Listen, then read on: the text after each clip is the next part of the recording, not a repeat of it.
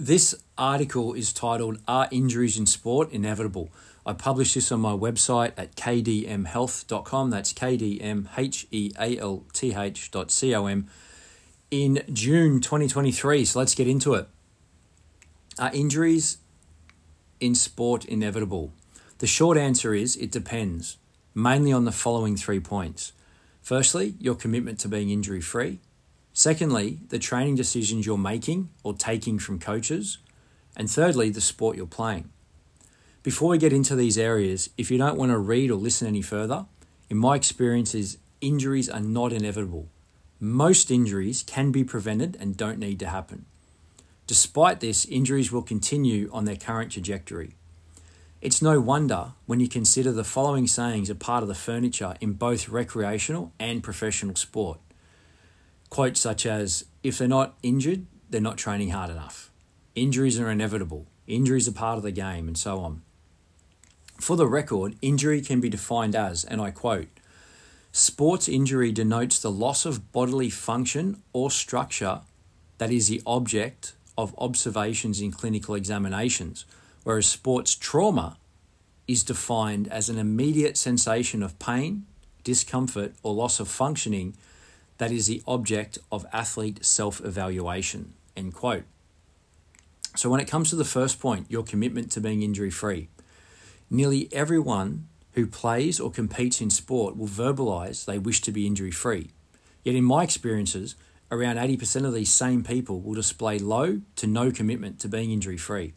The best analogy I can think of is everybody wants to go to heaven, but nobody wants to die.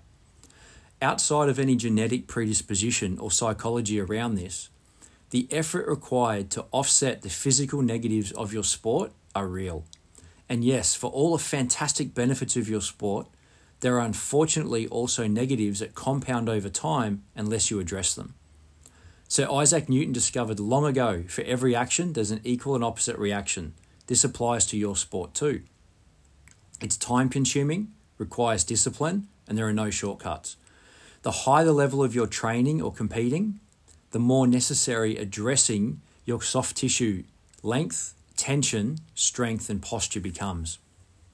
On the second point, training decisions you're making or taking from coaches. This ties in with your commitment to being injury free, but takes it a step further. How so? you're now taking responsibility for, the, for your training decisions, not just working around them. You're either making them yourself and or having input with your sports coach.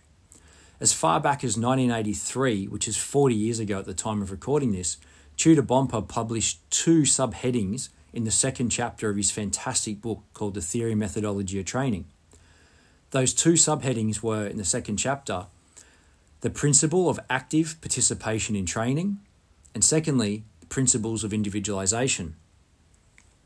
The training decisions and program you create or follow are upstream from the execution of your training sessions. Therefore, some questions need to be asked about it. And here are three to get you started. Firstly, is the training individualized to you in any way? Secondly, have you had any input into this training?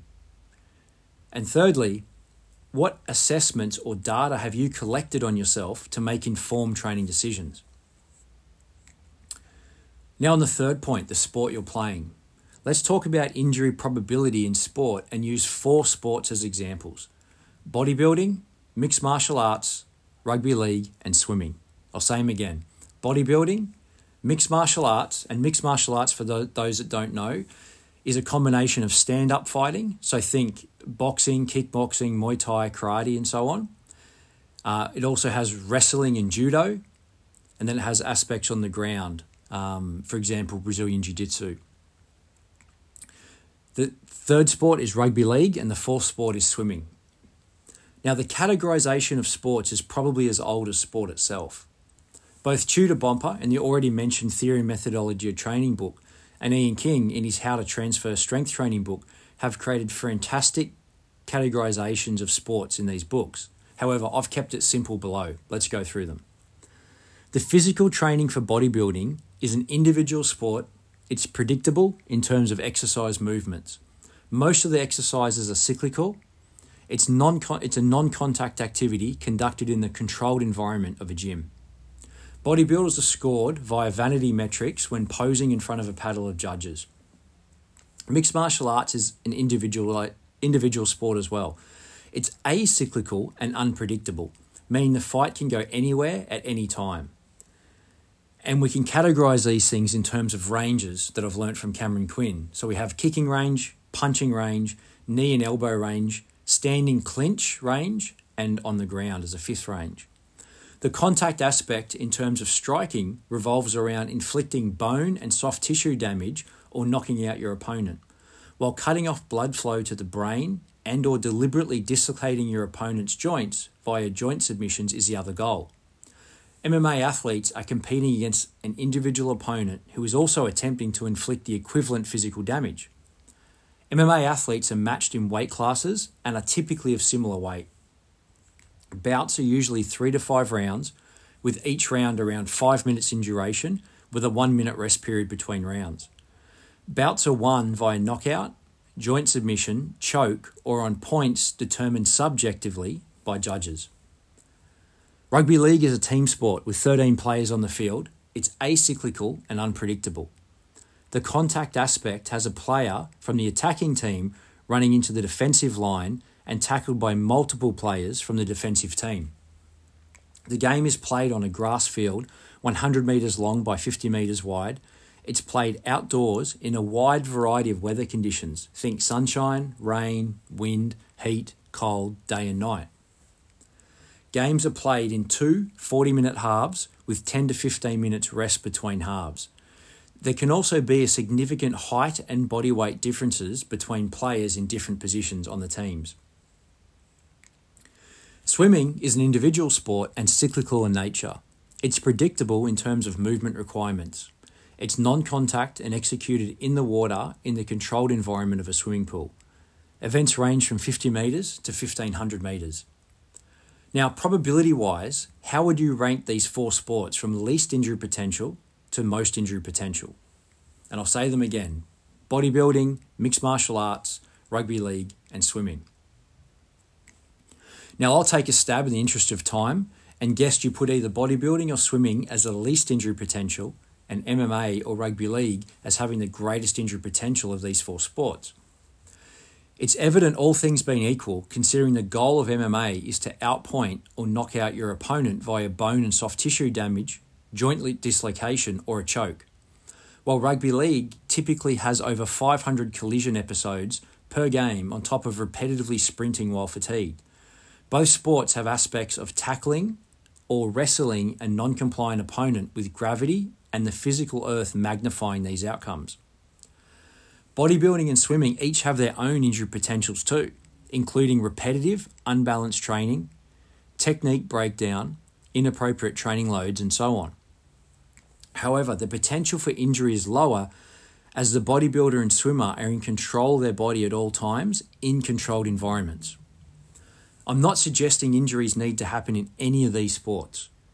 Injury, the injury rates in all of them are unnecessarily high in my view, but that challenge is yours as a participant, not the sport. Yes, MMA and rugby league will result in more bodily bruising and corks than swimming without a question, due to the physical impact and the, of the sports and the need to condition the body for it. Yes, the potential for joint subluxation and dislocation is greater in the grappling aspect of MMA, as that is the entire point of submission wrestling.